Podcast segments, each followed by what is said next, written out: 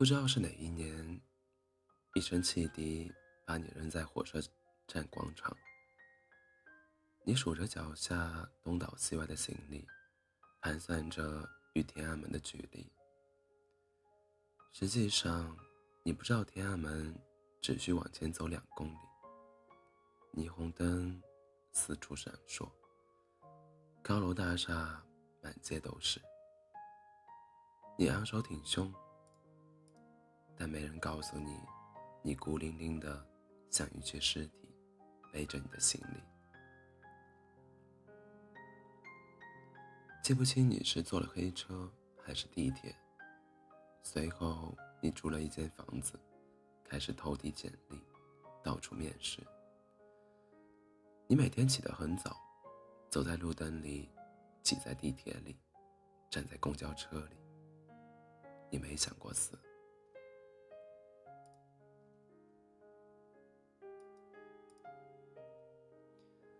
到了公司，你见到了外国人，他们的香水熏得你死去活来。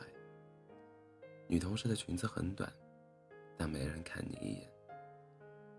你学着他们买一些你没见过的牌子，收集各种打折信息，为一些老老掉牙的促销高兴不已。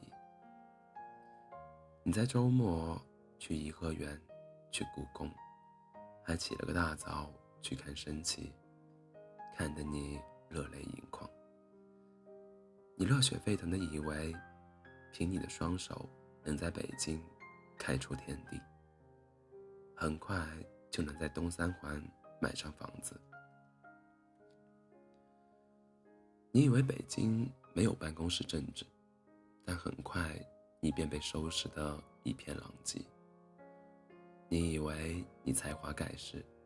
但很快，你便被骂得像一堆狗屎。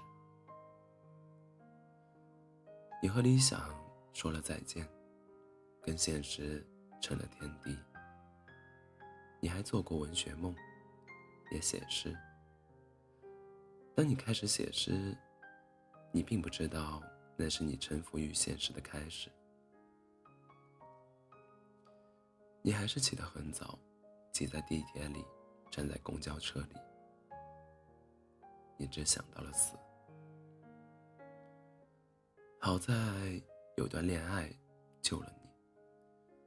你们一起去看电影，一起挤在地铁里，一起走在胡同里，吃热气腾腾的涮羊肉，去鬼街吃又辣又麻的小龙虾。你们上床，你们同居。你们合伙做出了第一顿饭，有的糊了，有的咸了，有的没放盐。他还给你买啤酒，帮你洗衣服。你在圣诞夜跑到三里屯喷泉下，大声说我爱你。夜空如银河一般美丽。你屁都没有，却觉得拥有全世界。你觉得你们会永远在一起？你们开始攒钱买房子，甚至计划环游世界。攒了一年的钱，你们发现还不够下一年的房租。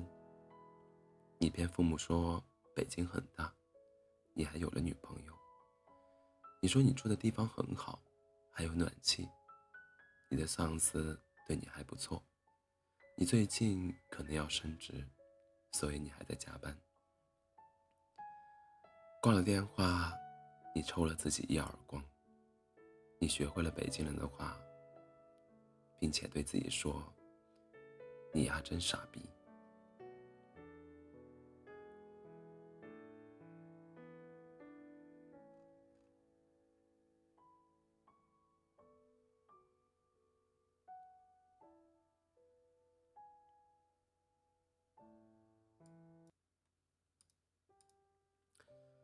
在沙尘暴肆虐的季节，你看不清方向，也逐渐把理想隐匿。你觉得生活就是这样，每天说是或者不是。你开始有秘密，做坏事，也开始无能为力。下了几场雪的功夫，好几年过去了，你留起了胡子又剃掉，你过去的衣服开始穿不上，你学会了指使新人，也学会了代工消极。你跳槽了，加薪了，失恋了。就觉得人生毫无意义了，觉得这辈子就这样了。好在你还有几个狐朋狗友，你们喝着三块钱一瓶的燕京，在大雪纷飞的深夜烂醉如泥。地铁早就停了，你打不到出租车，零下十度的北京，你站在大街上。骂骂咧咧，操你妈的北京！你为什么这么大？幸好有个路人带你上了辆黑车，像刚来北京一样，你战战兢兢，但一路什么都没发生。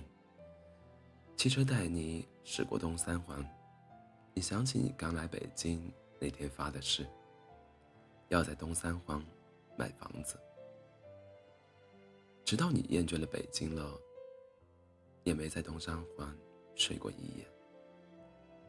你看到好多酒店都是五星级，回去的路你也很熟悉。车玻璃像面镜子，它轻轻告诉你：好好看看北京吧。夜空依稀，你不再觉得北京美丽。你明白，来北京。是场空欢喜。你在合租的房子里昏睡一夜，第二天醒来，你去辞职，去跟所有你认识的人告别，你去给父母买了礼物，你打包好了行李，发现当年带来的书你还没有打开过，你买了回去的票，火车。驶出北京，你站在车门前，两手空空。你说，你来过北京，尽管它葬送了你的青春和爱情。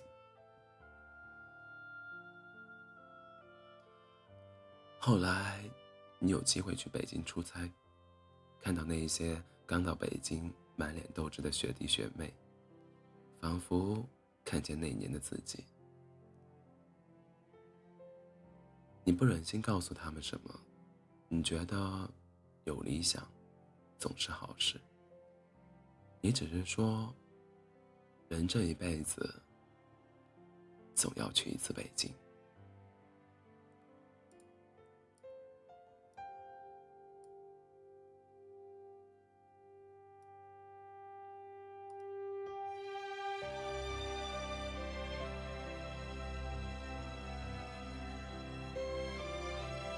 欢迎大家在北京时间凌晨的零点三十九分，来到喜马拉雅 FM 二四七幺三五六。